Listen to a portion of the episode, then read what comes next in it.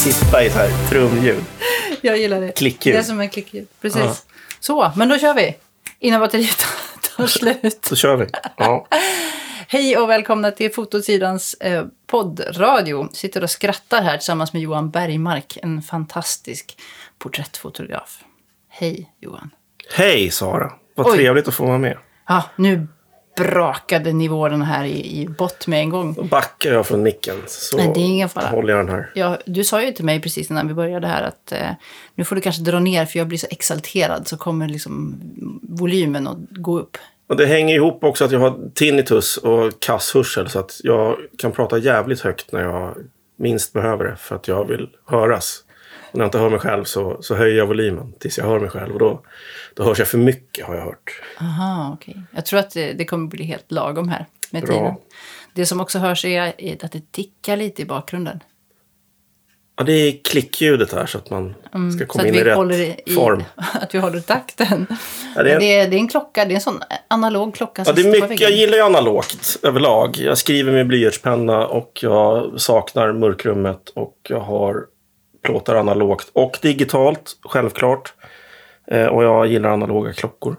Mm. Jag gillar analog musik. Vinyl är bättre än MP3 till exempel. Om du fick välja, skulle du uteslutande jobba på analog film då? Eh, nej.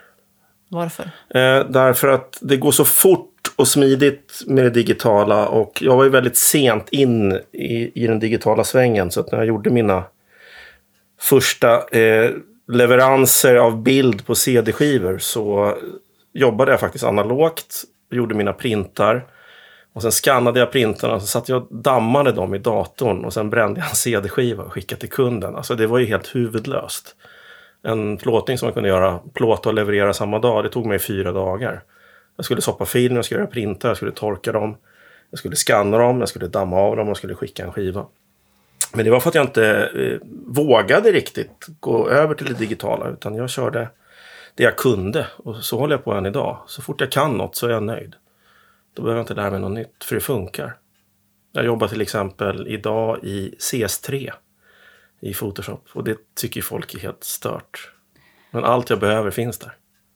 Ja, alltså egentligen varför ska man behöva... Man behöver inte uppgradera om det, om det funkar. Nej, jag tycker inte heller det. Men nu är det så att datorer och skit skär ihop och då funkar inte mina gamla program. Så att jag är just nu inne i en sorts ångestvärld där jag känner att jag kommer åka på och köpa allt nytt.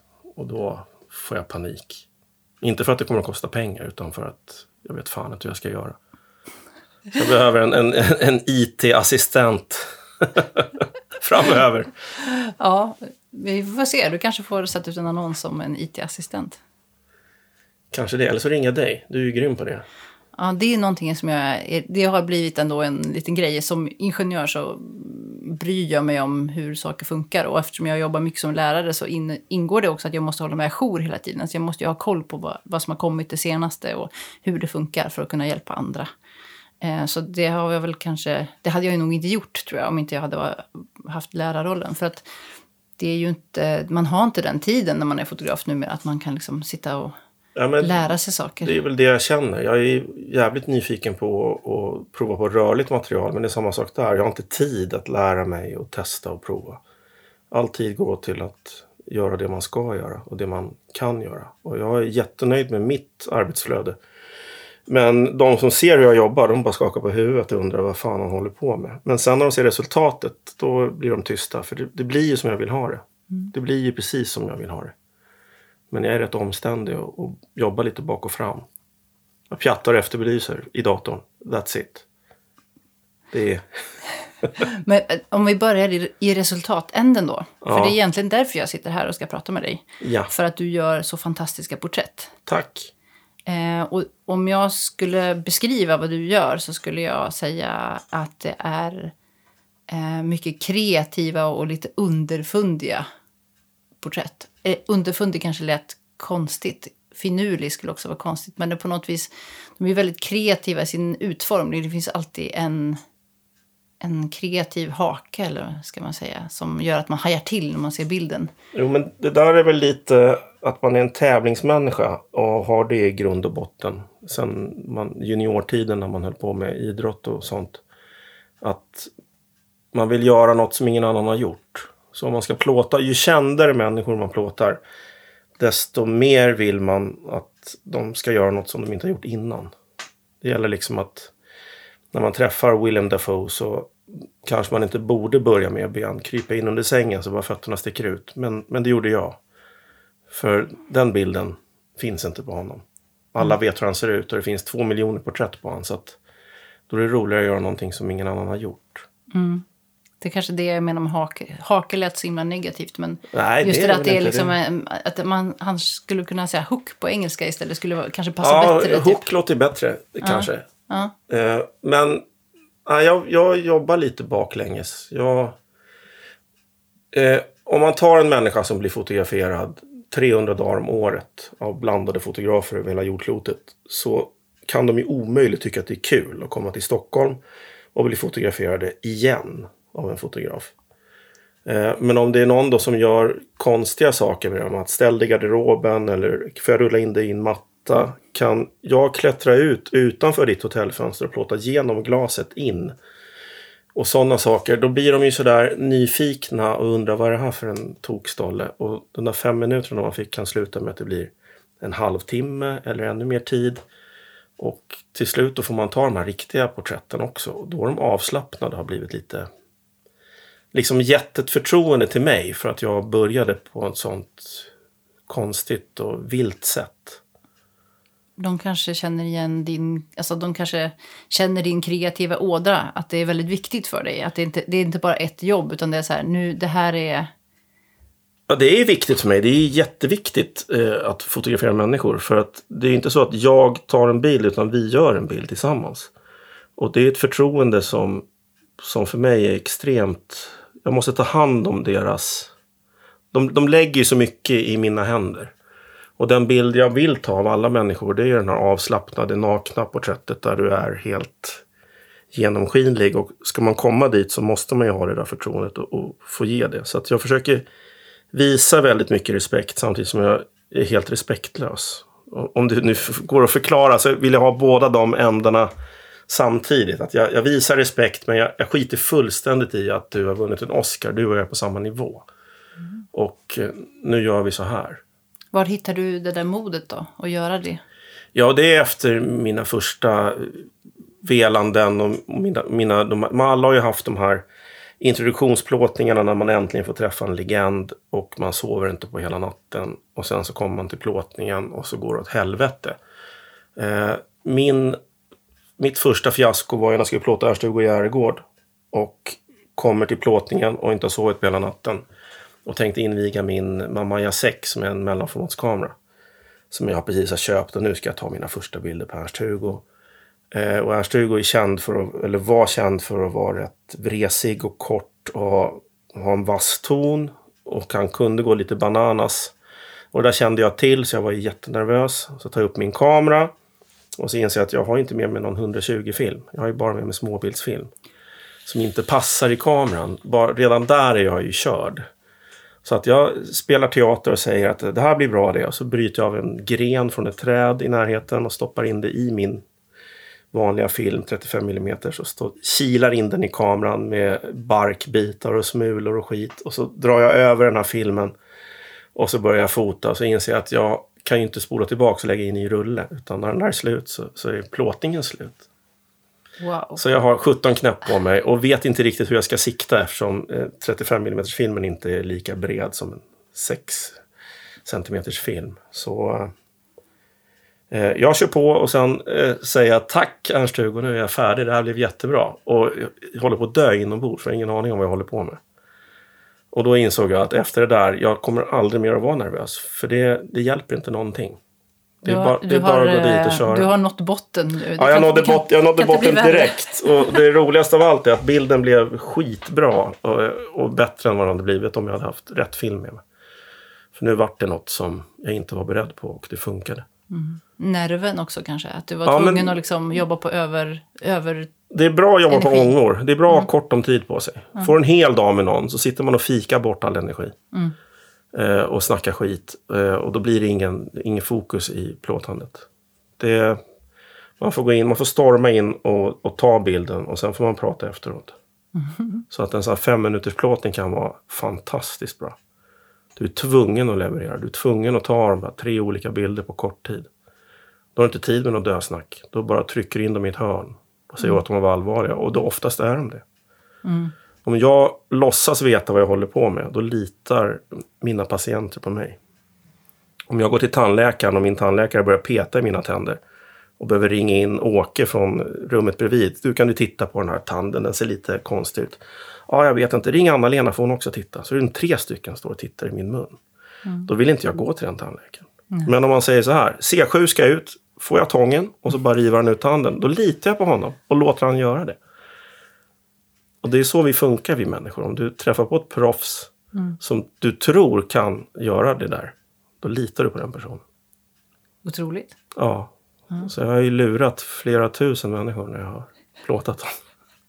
Hoppas de inte lyssnar på den här podden. Nej, det, det är sant. Men du, hur gör du då när du, ska, när du får ett uppdrag och säg att det är en, en relativt stor person som du ska fotografera?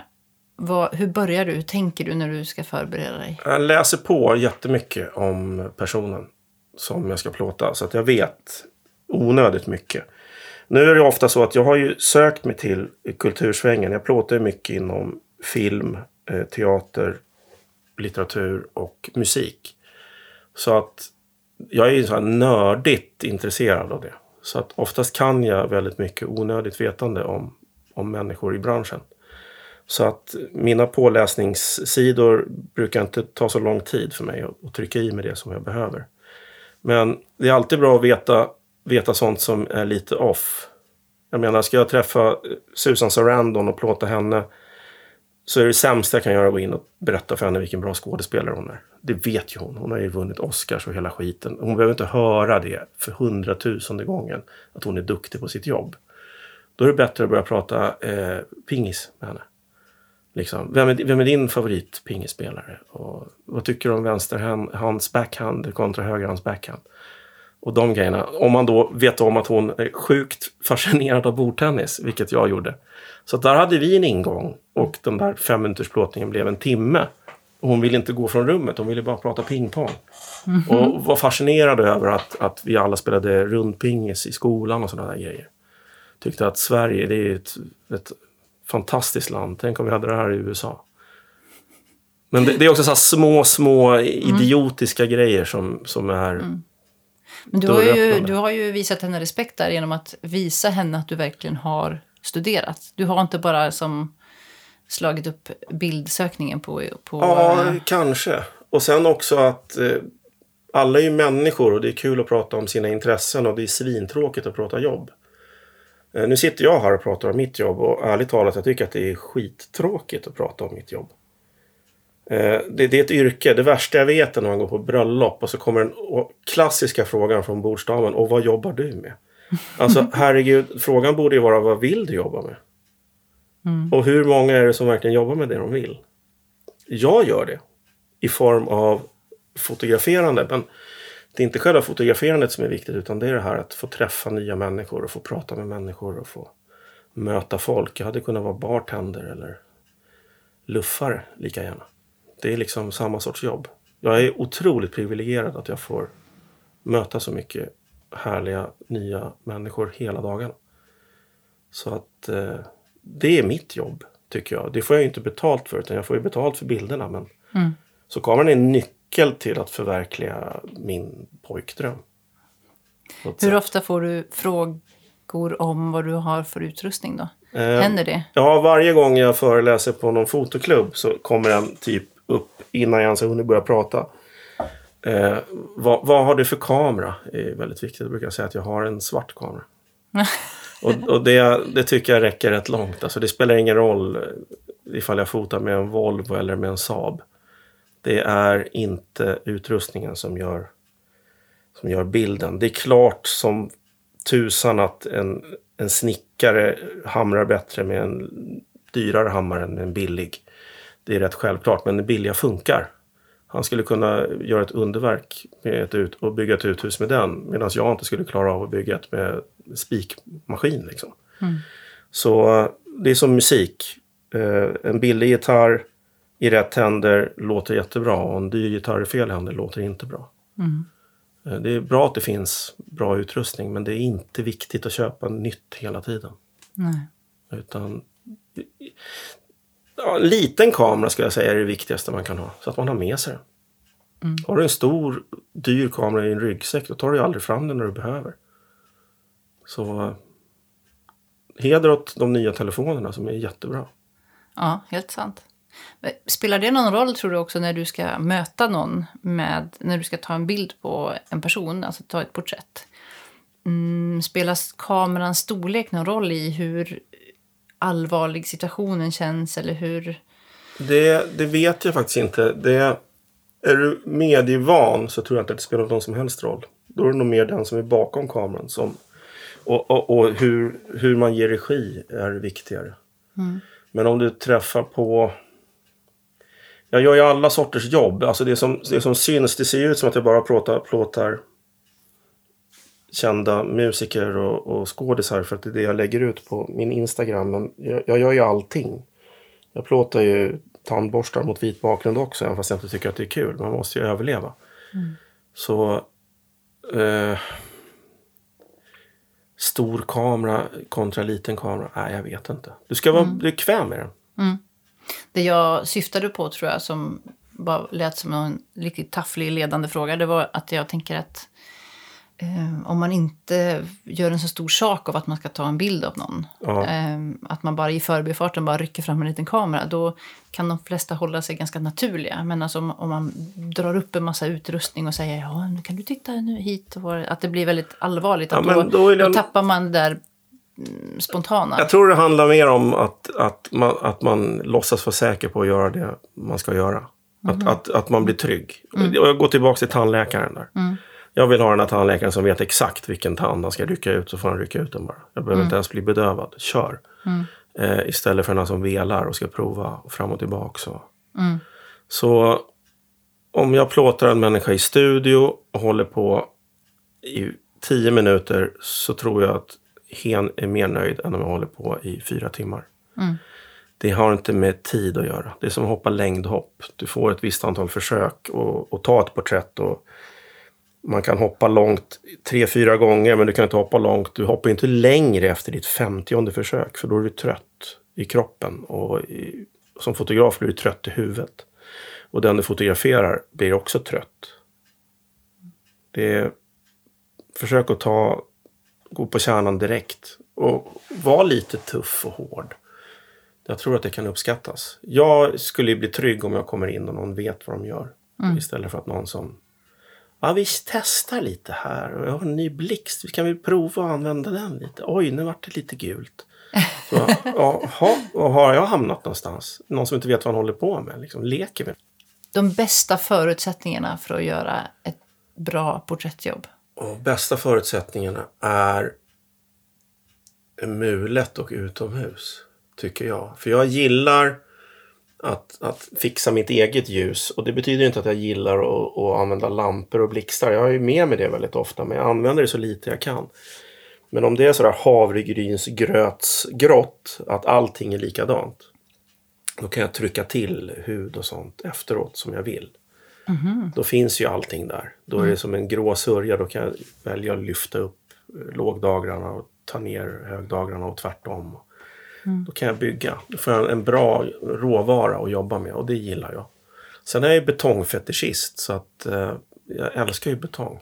Jag tycker det är så fruktansvärt vackert. Det är sådär, jag, jag blir helt tokig när jag är i Berlin, vilket jag är rätt ofta. Och går runt i gamla öst och bara ser alla de här miljöerna. Jag bara, ah, ge mig ett rockband. Alltså jag vill bara ha någon att ställa där. Men jag, jag, bara miljön i sig, för mig är det bara tomt. Jag måste ha en människa i det. Det är liksom, jag vill ha de där ögonen att söka sig till. Så, Men du säger att du kan göra mycket efteråt. Betyder det att du tänker när du fotar att du, ska, att du jobbar för efterbehandling? Ja, men en, en, en standardplåtning, om man ska träffa en person på ett hotell, säg Berns då, mitt i Stockholm. Eh, och så vet jag att det är sån här löpande bandprincip. Det är en intervju med en tidning, sen är det en intervju med en annan tidning, sen är det en intervju med en tredje tidning och sen är det en fjärde tidning. Och jag är nummer tre med min journalist och så har vi fått 20 minuter totalt och säger jag vill ha 10. Och då slutar det alltid med att man får 5. Och då brukar jag, om jag kommer dit, börja med att gå runt i närområdet för att se vad hinner jag göra på fem minuter? Hinner jag få ut den här personen? Finns det några miljöer runt omkring? Eh, jag sitter sällan med på intervjun. För att dels så kliar det hela min kropp. Eh, och sen så då har jag ytterligare tid att titta i miljöer utanför hotellrummet. Man kan hitta en städskrubb som är snygg eller man kan hitta ett rum som är tomt som man har pratat med receptionen om man får låna och kanske gå ut på deras balkong för där var det ett annat ljus eller någonting. Så 10-15 minuters rekognosering i det yttersta närområdet så börjar man liksom med en större ring och så går man in till nästa ring och sen går man in till den där sista ringen som är närmast eh, offret. Mm. För att inse att du får inte ta ut den här personen. Ja, då kan man stryka de där första tre miljöerna som man hade hittat. Eh, och du får inte gå ner på nästa våning. Ja, då kan man stryka den idén också. Då är det städskrubben som gäller. Mhm. Och då har man sett att det finns två, två möjligheter. Ena, åt ena hållet med all skitig tvätt som ligger i en hög. Jättesnyggt. Där lägger vi den här personen och tar en bild. Och sen åt andra hållet där det är lite mörkare. Då finns det en liten bokhylla. Ja, då kan man lägga en ficklampa där. Och så tar man en annan ficklampa och håller i handen så ser det ut som ett studioljus. Och så blir det svart bakgrund och skitsnyggt. Plus att man får ut personen ur hotellrummet som den här personen har blivit fotograferad i hela dagen. Det För blir lite syre, andra- ja. det blir lite ny miljö. Personen blir nyfiken på mig. Ja, städskrubben, ska vi in i städskrubben? Japp, det är jättefint i städskrubben. Och då Men- men- har man en icebreaker och får lite kontakt och så blir det lite bättre. Jag kan ju tänka mig att, att en del skulle säga så här. Nej, städskrubben aldrig i livet. Det har väldigt sällan hänt faktiskt. Är det för att det är så eh, ovanligt, tror du? Eller hur, Ja, hur kommer det sig att du inte- får dem dit? Det är nog inte många som, som blir inslängda i en städskrubb. Nu är det inte så att jag gör det med alla. Jag har gjort det med tre tror jag. Mm. Och två har blivit fullständigt magiska bilder. En är sådär, folk tror att det är studio. Och det är två Clas Ohlson fick lampor. Så här jättesmå. Som man, Vad är det för bild? det är en bild på Sam Bean, heter han. Han eh, spelar i ett band som heter Iron and Wine. Den är plåtad i en städskrubb på Nalen. En skäggig gubbe.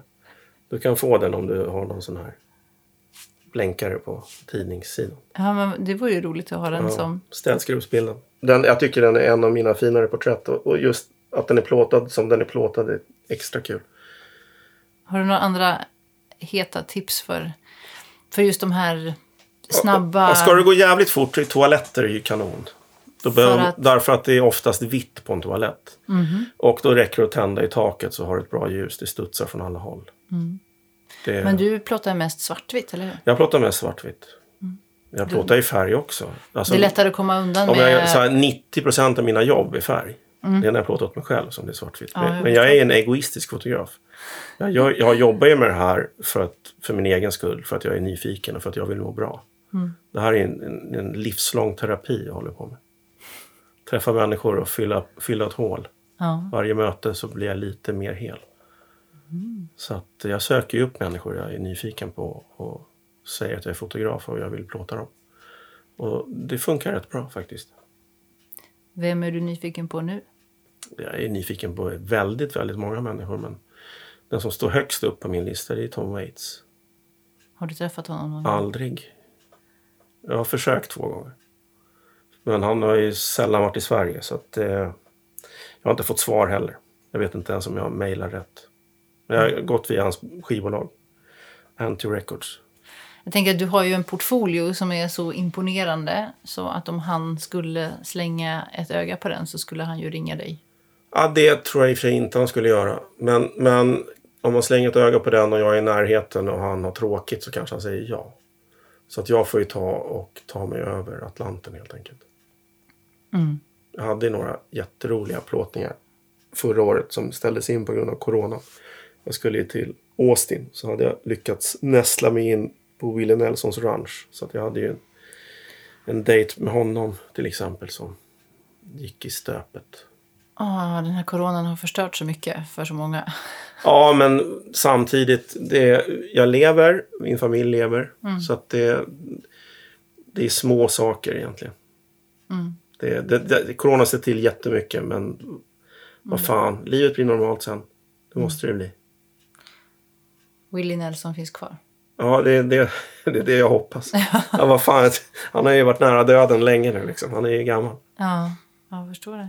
Ja, och sen är det att återuppta den där kontakten också. Mm. Jag kom in bakvägen. Jag kom in via en kock som, som behövde bilder av mig. Eh, och han skulle jobba på Willie Nelsons ranch när han hade sin egen festival, Luck Reunion-festivalen som han har varje år. Så det betyder att jag skulle jobba med killen som lagar maten till Willie den dagen. Eh, och jag hade fått ett, med största sannolikhet, ja ifrån Willie Nelsons team. Så att för mig var det grönt. Det var många artister som skulle spela där som jag har träffat och plåtat som jag, som jag känner lite grann. Så att det, det var, för mig var det klart. Så sket sig alltihop. Vi får hoppas att du får en ny chans. Ja, det vore trevligt. Har du något tips till um, de som lyssnar om de har någon som de skulle vilja träffa? Hur Ja, gör man? liksom? Man, man hör av sig helt enkelt. Eh, och idag är det mycket lättare än när jag började. För när jag började så fanns de, de stod ju sällan i telefonkatalogen. Så att det gick, man fick höra av sig till konsertarrangörer, till skivbolag, till management och fråga. Och eh, vad jag har lärt mig genom åren är att det är väldigt sällan de här frågorna når fram till artisten. Som killen jag plåtade i städskrubben som jag är så nöjd med. Jag har frågat hans skivbolag, hans svenska arrangör och management eh, tre, fyra gånger när han har varit i Sverige. Och nu när jag väl fick tag på honom så var det genom hans tour manager som jag har lärt känna genom andra band som hon har haft i Sverige. Så då frågade jag henne om hon kunde fråga honom om jag fick plåta han. Och då sa, sa han ja direkt. Herregud Johan, varför har vi inte setts förut? Du tar ju fantastiska bilder.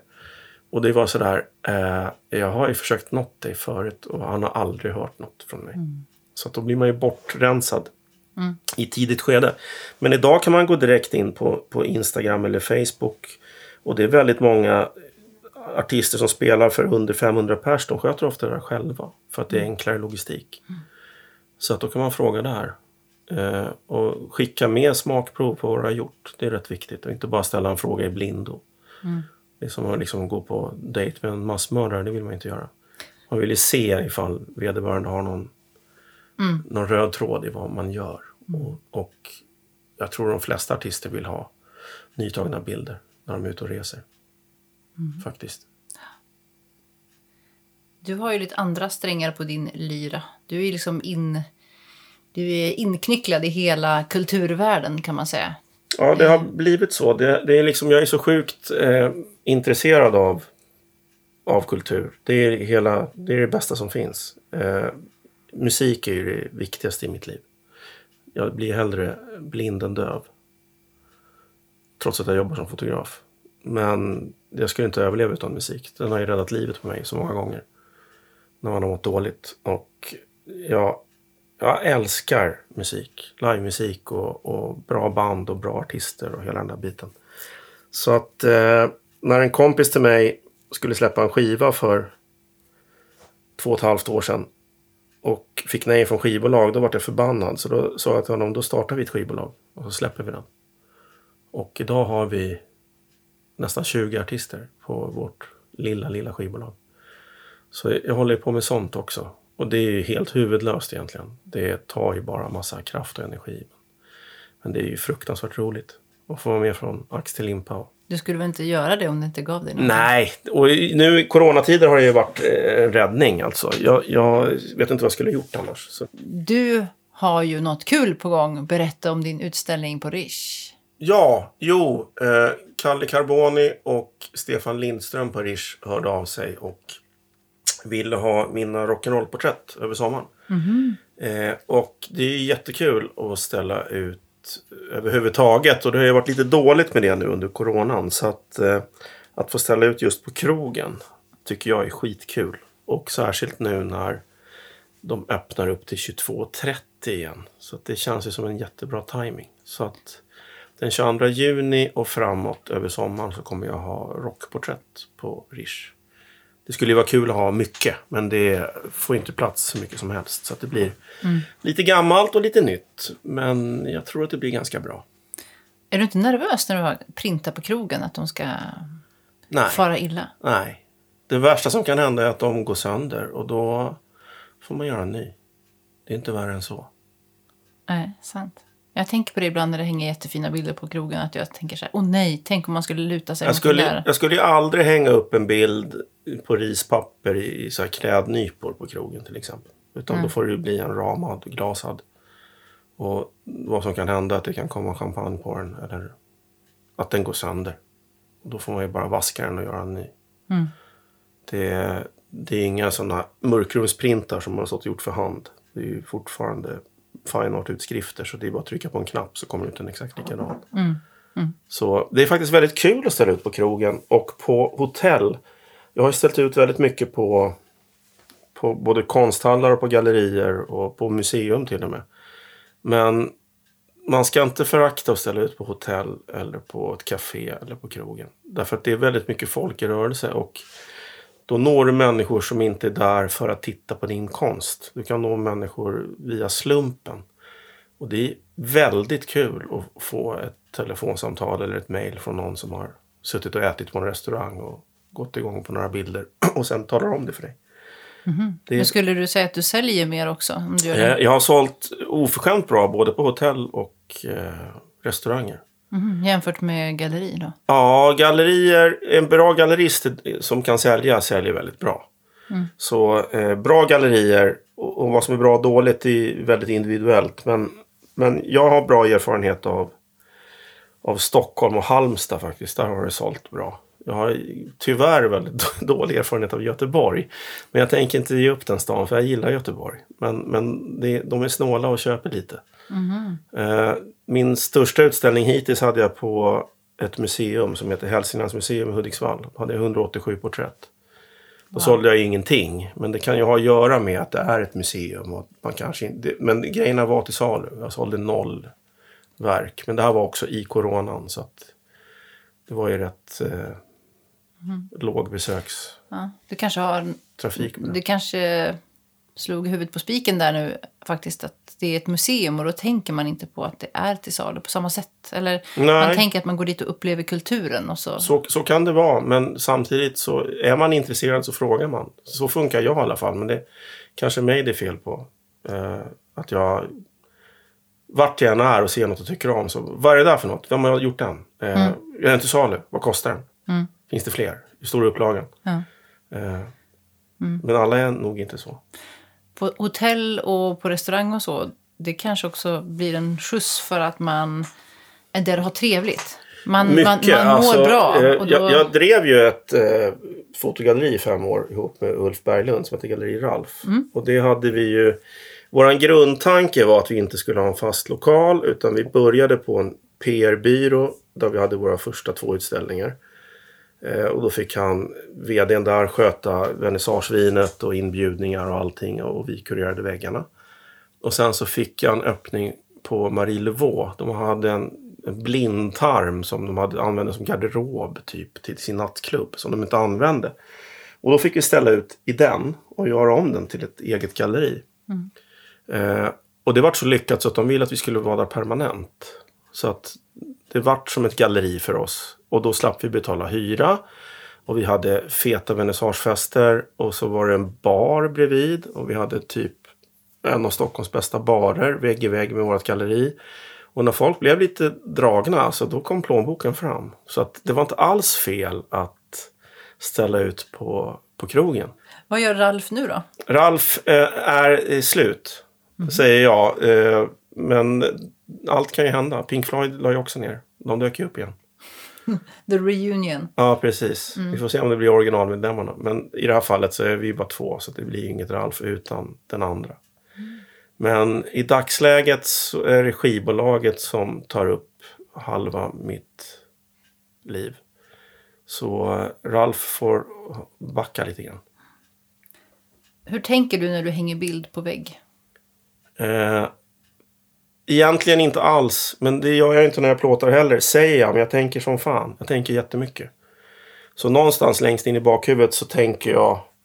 Jag har ofta tänkt att det ska bli en rock'n'roll-hängning. Det ska vara opretentiöst. Och sen slutar det med att det hänger jättesnyggt i rader med vit passepartout och luft emellan.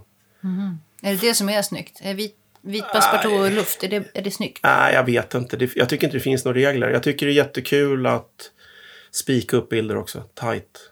Utan ramar överhuvudtaget. Det, det ska vara lite blandat. Det är som punk. Alla kan. Det är tillåtet att göra vad man vill. Det finns inga regler. Det är det här med, med, om vi ska återgå till porträtt. Det finns så mycket regler. Vad är ett porträtt? Vad fan. Jag tycker man kan plåta en hand och kalla det för ett porträtt. Eller en ryggtavla. Eller en buske. Det kan stå någon i busken som inte syns. Då är det också ett porträtt. Alltså det, regler är till för att brytas. På något sätt. Så länge man inte skadar någon annan. Eller ställer till det för sig så tycker jag att man ska bryta så mycket man kan. Vilken regel har du brutit idag? Oj, eh, idag har jag plåtat en, eh, en skådespelare som behövde nya headshots för sin agent. Och när man säger headshots för sin agent så är det typ ren bakgrund, ansikte, halvfigur och massa olika uttryck. Man kan spela glad, ledsen, ja du vet hela den här paketet. Och jag tror vi tog en sån bild, sen gick vi ut och gick ut på Långholmen. Så att vi har legat i betong och vi har klättrat i träd och vi har inte gjort ett skit av det vi skulle göra egentligen. Men jag tror det blev rätt bra bilder. Det blev liksom fel. Vi hade kul. Vi hade jätteroligt. Vad bra. Brukar du komma ihop dig med uppdragsgivare ibland om att du kommer med någonting som de inte trodde att de skulle få? Ja, det är vanligt för mig att höra att jag har eh, för lite glada bilder. Och för lite... Att det, att det kan vara för allvarligt. Men jag tycker att... Eh, jag tycker allvarligt är fint. Jag tycker det är bra när det är avskalat och, och lite rått och naket. Jag tycker det är jättejobbigt att, att plåta någon som ska skratta sig igenom en hel plåtning. Sälja begagnade bilar liksom i uttrycket. Jag tycker att det är, det är frukt, det kliar i mig då. Då kan jag lika gärna jobba på McDonalds. Sopa golv. Jag tycker att det är hemskt. För då, då ska man ge sig in i något som man inte tror på. Eh, jag är skitbra på att göra det som jag är bra på. Men jag är helt värdelös på att göra det som jag inte är bra på. Jag kan bli helt avundsjuk på fotograferna att titta på deras hemsidor som kan göra allt. Kolla, jag kan plåta mat, jag kan plåta eh, möbler, jag kan plåta arkitektur, jag kan plåta... Ja, jag blir helt så här, wow, vilka hantverkare. Och sen så tycker jag att fan, de kan ju inte ta porträtt. Tycker Ja, men jag. det, det, är väl, det är väl kanske för att man är just hantverkare och inte konstnär då? Ja, Eller? jag, är, jag är jätteavundsjuk. Jag önskar att jag, men jag har inte tålamod att lära mig något som jag inte är intresserad av. Det var samma sak i skolan. Det var ettor och femmor. Det är så här, det här ämnet tilltalar inte mig. Då, då lyssnar inte jag. Då, då får jag jättelågt betyg. Det här är jättekul. Jag behöver inte ens öppna boken. Jag får full pott. För att det de har sagt har gått rätt in i huvudet. Så att det, jag är fortfarande ett barn där. Det är på gott och ont. Jag är bra på det jag är bra på, men jag är helt värdelös på det som jag inte är intresserad av. Alltså riktigt, riktigt dålig. Teknik till exempel. Herregud. Du frågade om sladdar och grejer till dina mickar när du kom. Jag förstod ingenting. Alltså vadå? USB, vad är det för något? Hur ser den ut? Ja, det är pinsamt, men, men jag är helt... Jag kan inte ens eh, sätta på tvn hemma. Jag, är, jag hatar sånt där.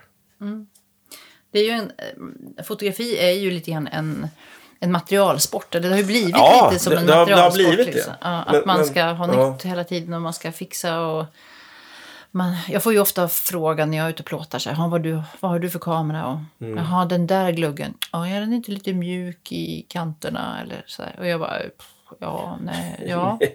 Mjuk i kanterna. Ja, men det är mycket så. så här, Jaha, du Okej. kör den ja. Ja, men den fokuserar så långsamt. Och jag kan ju kanske ty- tycka det ibland också om det är så att jag ska plåta sport då eller något. Men, Jo, det kan jag förstå liksom. Men det är väl vilket ändamål du vill ha. Sådär, jag är... Ja... Jag vill gärna ha en fast glugg och jag har ju ben. Jag kan ju gå fram eller bak tycker jag. För jag har inte så bråttom. Plus att jag väldigt ofta regisserar mina bilder. Jag vill ju inte regissera dem men jag gör ju det. Jag kan se någonting när man är ute.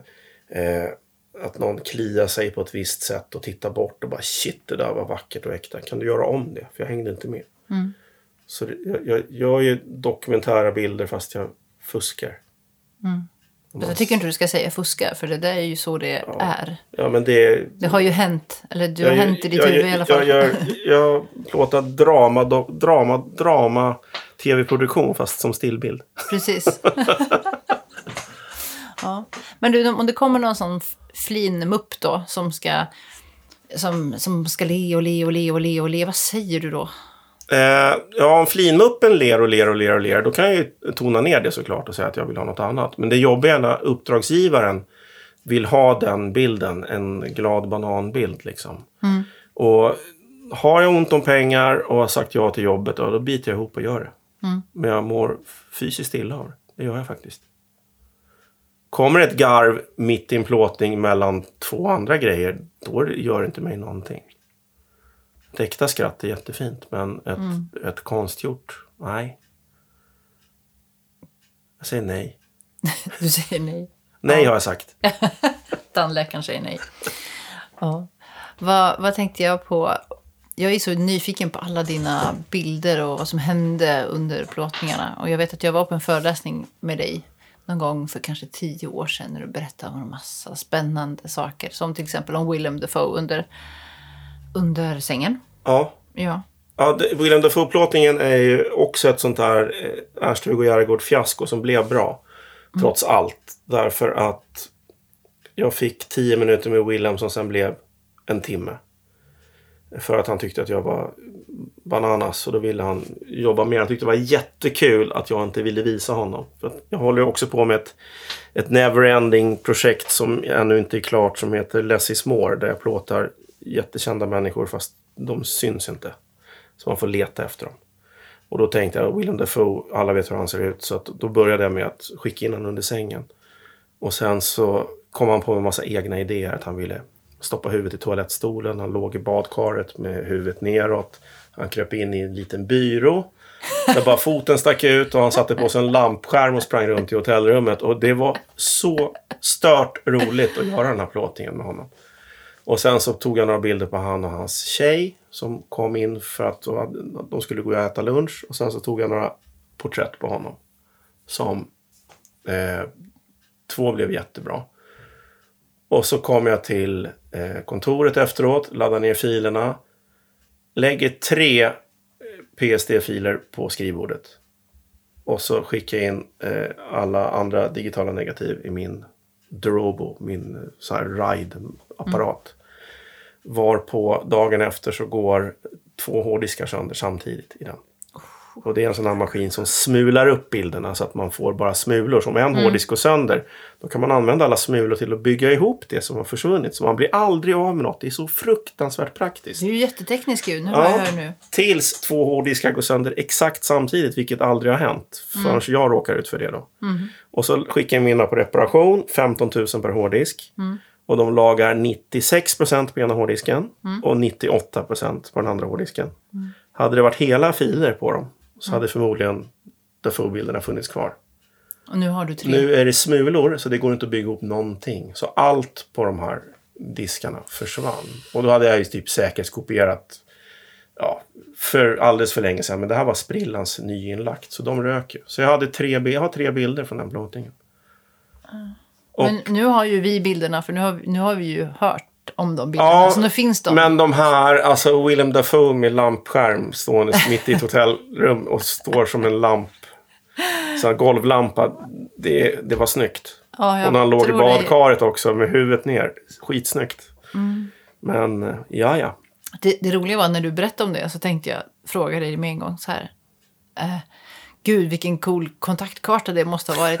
Och sen så insåg jag att nu att det var ju digitalt. Ja, det var digitalt. Det hade varit mycket bättre om det var film för då hade de inte försvunnit. Mm. Dessutom hade det varit en, en eh, kontaktkarta som hade gjort sig jättebra i stort Ja, en format. helt bisarr kontaktkarta. För det gick så fort. Jag hann inte ta mer än två rutor på varje scen.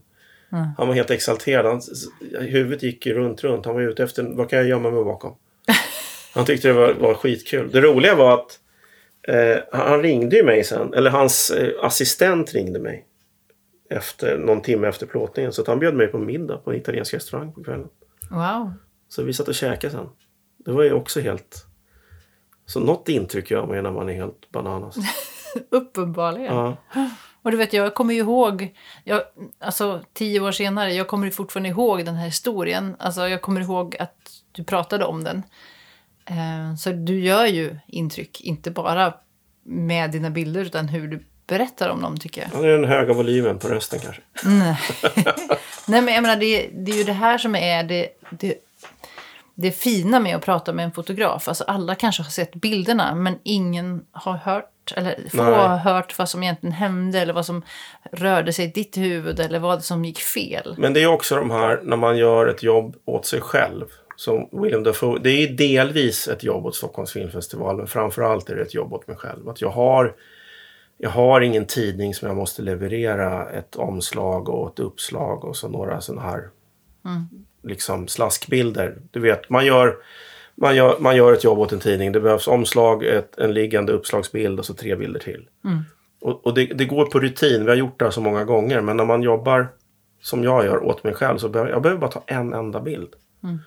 Då är jag nöjd. Jag behöver ta en skitbra bild på Dafoe. Jag behöver ta den bästa bilden någon har tagit på honom. Det är väl inte så jävla svårt. Den ska jag ta.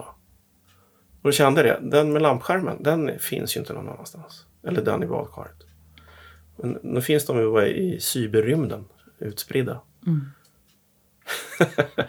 Men Åh, det är så deppigt. Ja, mm. ja, jag, men jag fick, jag har ju tre. Tre kort som jag tog undan. Som faktiskt är rätt bra. Nu vill jag höra mer. Berätta om något annat som gick åt skogen. Gud, Ja. jag kanske, nu är Jo, jag, ja, men- nu, nej, nu, är jag men dum. Det, är så här, det Men, som gick jag åt gillar ju det, när det går åt skogen. Jo, men för att det, man, man, Det, det är då, då man lär sig något också som, som fotograf. När det går åt skogen och när det inte blir som du har tänkt dig så måste du lösa situationen på ett annat sätt. Eh, jag tycker att de gånger det går åt skogen så blir det bättre än vad jag har tänkt. Så att jag planerar inte mina plåtningar jättemycket längre utan det är det där. Jag kommer dit innan och, och rekogniserar som jag sa. Kan jag få ut dem, kan jag få 15 minuter kan jag gå ända hit bort. Får jag 10 minuter kan jag gå hit. Får jag bara 5 minuter då kan jag inte gå särskilt långt. Och så har jag tre olika scenarier på vilken miljö som jag tycker är snyggast. Eh, jag skulle plåta Uma Thurman också åt Stockholms filmfestival. Och det var också sånt där fiasko. Hon ställde in plåtningen första. Hon ställde in tredje plåtningen. Eh, andra plåtningen och sen ställde hon in tredje plåtningen. Och sen fjärde gången när jag kom dit, då, då kunde hon inte heller. Och, och då lackade jag ur. Då, så då sa jag, ja, men då åker jag hem. Men då, då ringde de på mig precis när jag gått utanför dörren på hotellrummet. Så fick jag komma tillbaka så fick jag ett hotellrum. För det var ju viktigt att hon skulle porträtteras när hon ändå var här och tog en sån här guldhäst. Eller bronshäst.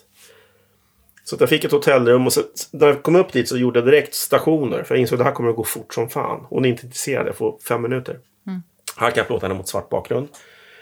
Jag hängde upp en liten eh, fond som jag har med mig, en sån här tygbit. Och här kan jag plåta henne, jag kan bädda ner henne i sängen så hon ser helt yrvaken ut. Kan jag plåta uppifrån, rörigt, det blir skitsnyggt. Eh, här kan jag klättra ut på franska balkongen och plåta genom fönstret. Det blir bra. Här kan jag plåta mot en gardin. Här kan hon sitta, så kan jag plåta henne bakifrån. Och så kan jag ta en bild på toaletten, det är bra ljus. Och sen avslutar jag med att slänga in henne i en garderob så att hon inte syns. En sån här bild till min Lassie Small-grej. Och den tar jag sist. Så, Ja, det är sju bilder fick jag ihop det till. Varav de två är rätt bra. Så kommer hon in. Nej, hon kommer inte in. Eh, det är någon som knackar på och in kommer en sminktjej. Sen kommer en hårtjej. Sen kommer en agent. Sen kommer ett litet barn. Sen kommer en barnflicka. Sen kommer Uma Thurmans mamma in.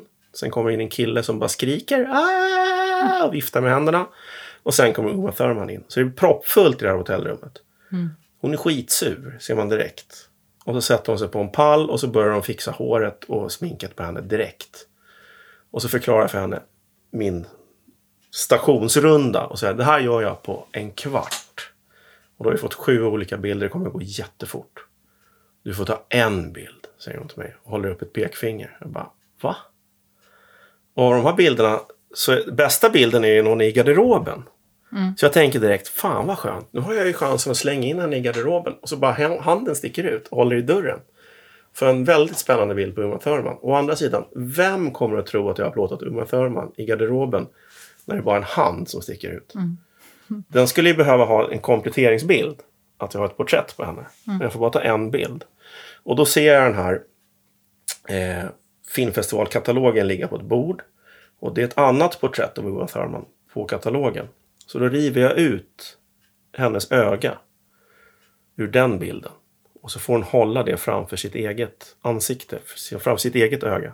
Så hon håller en bild på sig själv framför sig själv.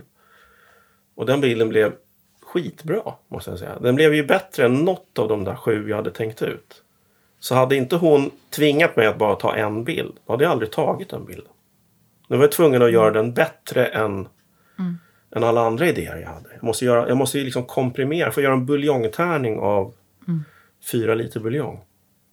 Men det är ju någonting alldeles speciellt att vara så där i stunden. Att man kan hugga den. Ja, och och det kändes, jag fick ett sånt övertag när jag kom på det. Att hon kan inte säga nej. För nu har hon ju lovat mig att ta en bild. Så hon kommer ju inte undan. Nej. Och Sa så- hon någonting efteråt? Ja, hon tog med sig ögat jag rev ut. Och sen så skulle filmfestivalen ha tre signerade printar. Det var så jävla viktigt och bråttom. Så då printade jag upp dem och skickade dem till hotellet. Som hon skulle signa. Eh, de fick de aldrig se, så hon tog ju dem också. Hon tog ju hem dem. Och, och det är ett bra betyg. Kanske. Verkligen. Ja.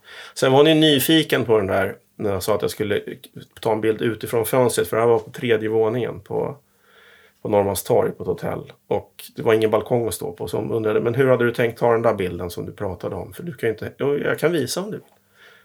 Så då, då fick jag den också. Så jag fick faktiskt två bilder. Jag tog den genom fönstret när jag hänger på fasaden, plåtar. För jag vill ha lite reflektioner. Mm.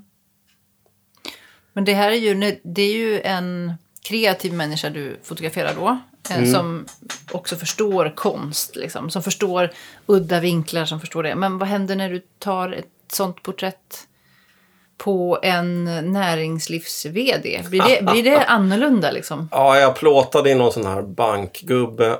Och då skulle, för en fastighetstidning var det.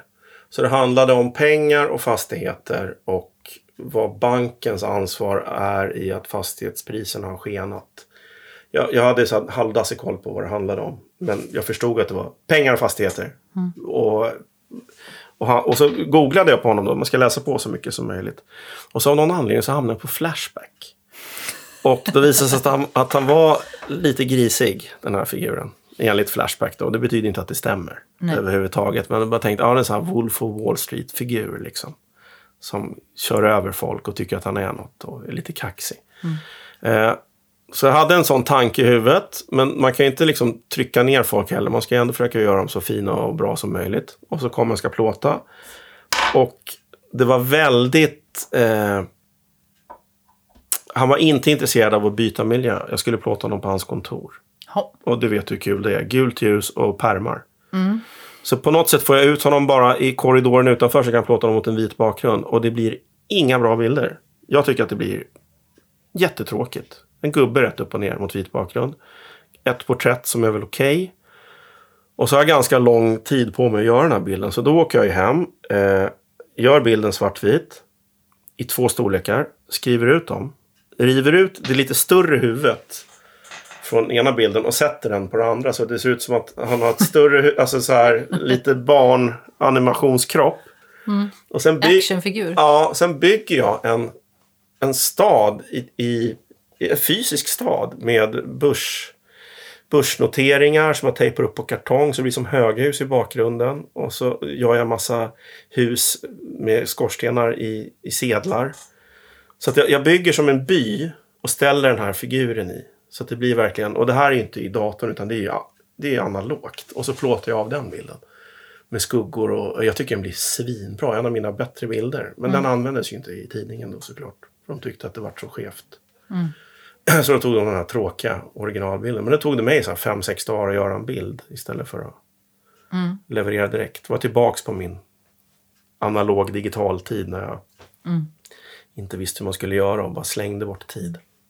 Men Jag tycker det, det vittnar ju om ett stort självförtroende i alla fall. Att du Ja, eller det. inte. När man misslyckas med något får man göra om det. Det, det kan ju vara tvärtom. Att jag är så dålig på att, att lösa situationen. Jag tar en pissig bild så jag måste riva sönder den och bygga en ny.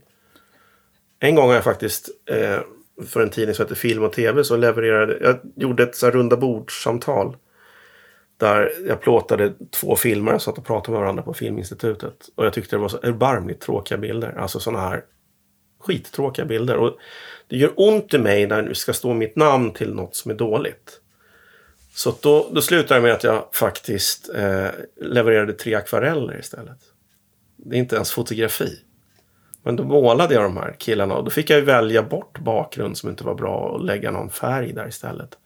Fick det rinna färg i bilden. Och... Så fick blöda lite från Filminstituthuset som jag la till i bakgrunden. Jag målade till lite som jag ville. Mm. Och de sa inte ett ord på tidningen. Alltså, de skickar ut en fotograf och får tre illustrationer. Det tycker jag var konstigare än att Jag vågade säga något bara, jag han vet. är galen. Det kan ju, vara, det kan ju komma vad som helst. Ja, men, han kanske är labil. Vi kanske inte kan ha... Men man kan alltid rädda något. Ja. Blir det dåligt så, så får man göra det bättre på grund av att det blir dåligt. Mm. På filmtiden var det så om du exponerar fel eller om det läckte in ljus i, i kameran så var man ju helt förstörd. Men sen så bara, ja men det här vart ju bättre. Det händer något. Det blir spännande. Mm. Nu är det en hel industri med folk som säljer pluggar till Instagram. Ja, man kan köpa ska... en app så att det ser ut som filmen är trasig. Alltså det är helt stört. Det är inte slumpmässigt. Man kan ju lägga skadan vart man vill. Mm. Slumpen är en fantastisk kompis. Den ska man inte vara rädd för, den ska man ju bejaka. Mm. Men hur tar du det här snacket, tänker jag, när, när det blir, inte blir bra? Eller när, när, du, när, när du tycker att det blir bra, ja. men beställaren tycker att det inte blir bra. För du, du utstrålar ju en sån självsäkerhet och trygghet i att du är så här, ja, det blev vad det blev. Men jag kan ju känna mig jätteliten när jag har gjort någonting sådär knasigt. Ja, men det gör jag också. Jag tycker att det är jättejobbigt när jag, när jag skickar material som jag tycker är briljant och sen är de inte nöjda. Mm. Då är det ju bara att inse att jag är trots allt eh, hantverkare åt dem. De har beställt ett jobb av mig och så har de inte fått det de vill ha. Mm. Jag tycker att de har fått bättre material än det de har beställt. Men det spelar ingen roll. De har beställt något. Då, får jag, då ringer jag upp den här patienten och säger att vi får göra om det för att jag har fuckat upp det. Mm. Och det, det händer ju. Inte jätteofta, men det händer. Vad får du för svar då? Typ, hej jag måste komma igen. Ja, jag, jag har inte fått nej i alla fall. det är bara pinsamt. Ja. Det är jättejobbigt när man inte gör sitt jobb. Mm. Å andra sidan så får man ju alla de där bilderna som ja. blir otroliga om man inte tar man skulle, chansen. Man skulle ha pseudonym ibland. Alltså, när man gör jobb som man inte tycker är kanonbra men som betalar en syra. Och som, det värsta är när någon är jättenöjd med något som jag tycker är skitdåligt. Då tycker jag, då tycker jag att det är något som är fel. Men det som är bra är att man kan kurera sin egen portfolio, tänker jag.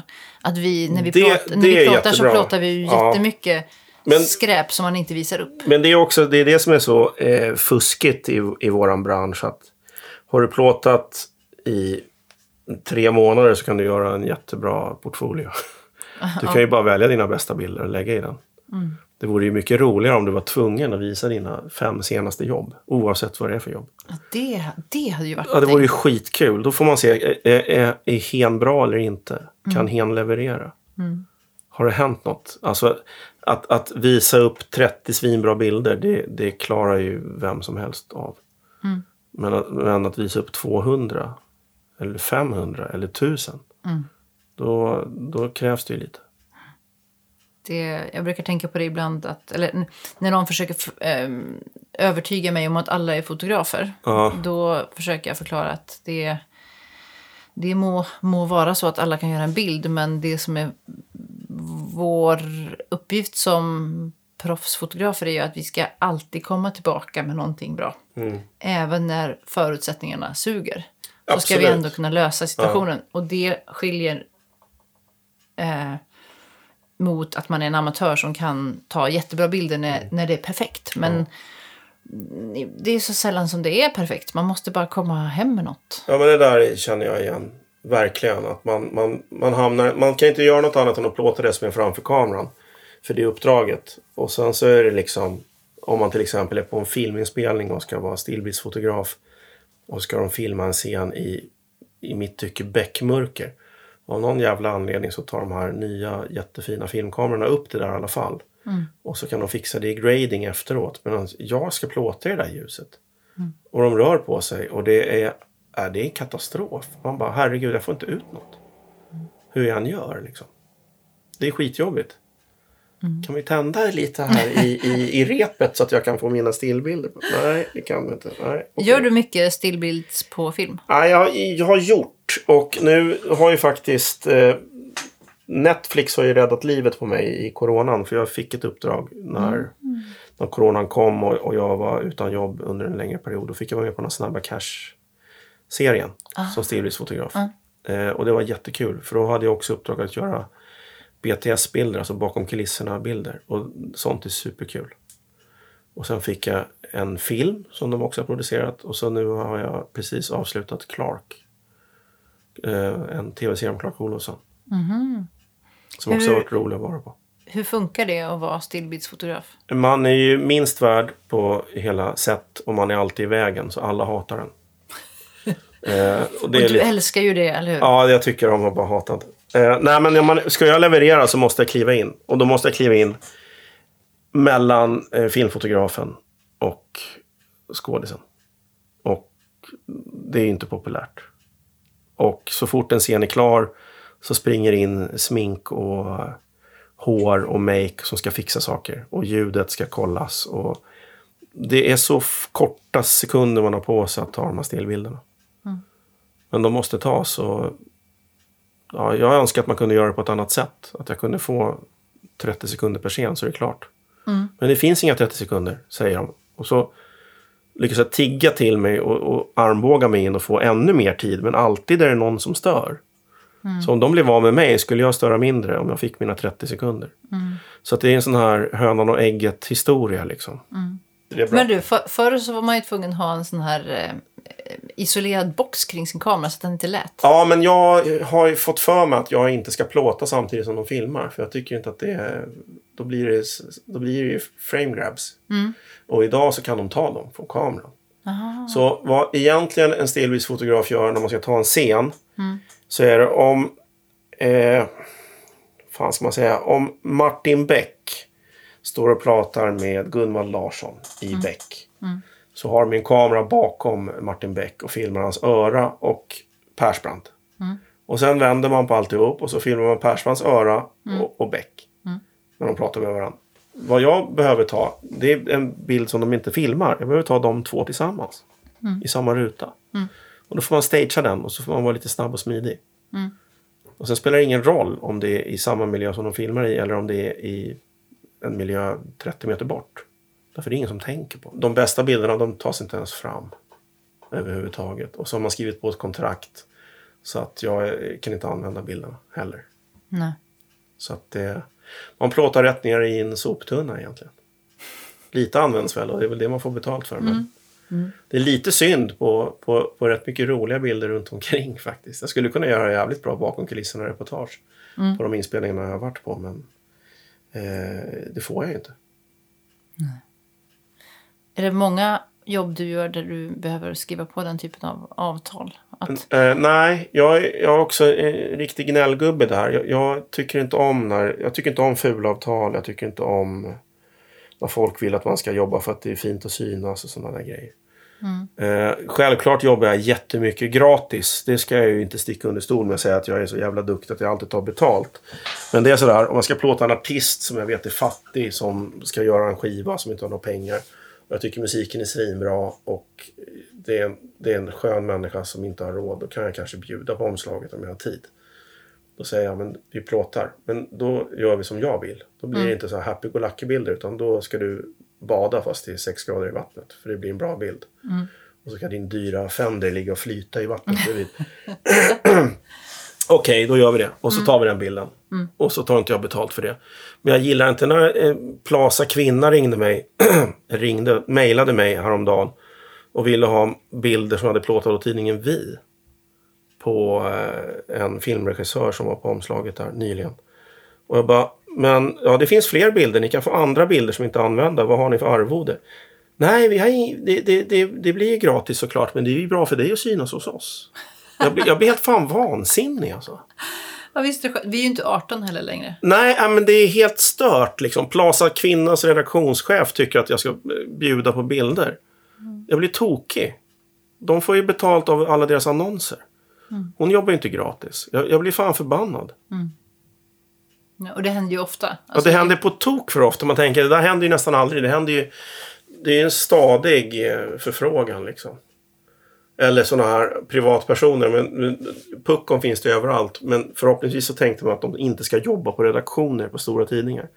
Men när man får en förfrågan från en privatperson som Kan du skicka en högupplöst bild på Ernst-Hugo Järegård så kan jag skriva ut den själv så slipper du. Va, va, vad menar du? Ja, jag skulle vilja ha den på väggen men då slipper du skicka en kopia. Men vad, vad då skicka en kopia? Vad tänkte du att jag skulle skriva ut en bild och bjuda dig på? Eller vill du köpa den? Jag tar 12 000 för den där. Mm. Nu är det corona, vi kan diskutera priset. Vad kan du tänka dig att betala? Jag tror att vi är så vana nu för tiden att vi får gratis. Liksom. Att Nej, jag det- bara häpnar. Liksom. Jag fattar ingenting. Nej. Nej. Nej, men du har rätt i det. Det händer liksom lite för ofta att man får de där frågorna. Jag, jag åkte runt för eh, Svenska Fotografers Förbund och hade en föreläsning som heter Att ta betalt. Bra. Den, den, den behöver jag gå på.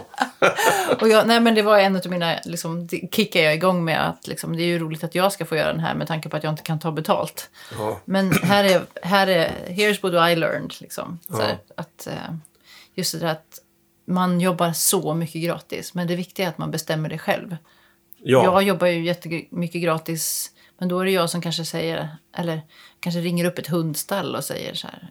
"Ka- Jag vill gärna hjälpa er. Så här, kan jag Ja. få plåta hundar hos er? Eh, det vore kul.